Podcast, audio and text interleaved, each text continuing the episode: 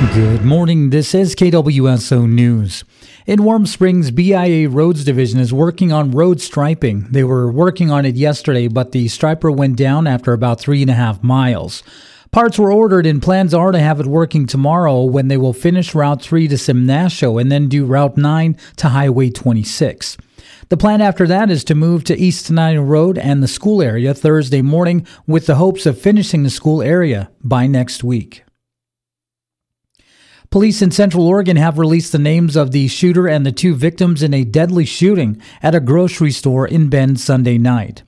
As Joni Auden Land reports, one of the victims attempted to disarm the gunman. Neighbors and former classmates identified the shooter as 20 year old Ethan Miller. Police later confirmed his identity. Police identified the two victims as Glenn Edward Bennett, an 84 year old Bend resident, and Donald Ray Surrett Jr., a 66 year old employee at the Safeway who was shot in the produce section. Police spokesperson Sheila Miller said Surrett tried to stop the gunman. Surrett engaged with the shooter, attempted to disarm him, and may very well have prevented further deaths.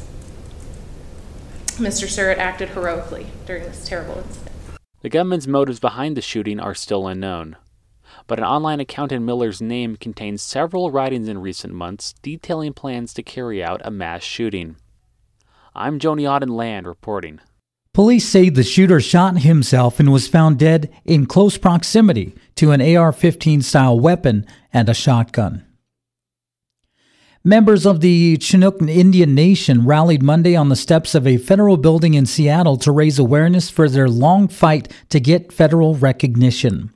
The indigenous name Chinook has been taken and used for a lot of things a kind of salmon, an Army helicopter made by Boeing, the county government building in Seattle. But the tribe that these things are named for has been trying for more than a hundred years, by their account, to get their name in the list of federally recognized tribes. Monday, members of the Chinook Indian Nation rallied in Seattle to pressure Washington Senators Patty Murray and Maria Cantwell to introduce legislation.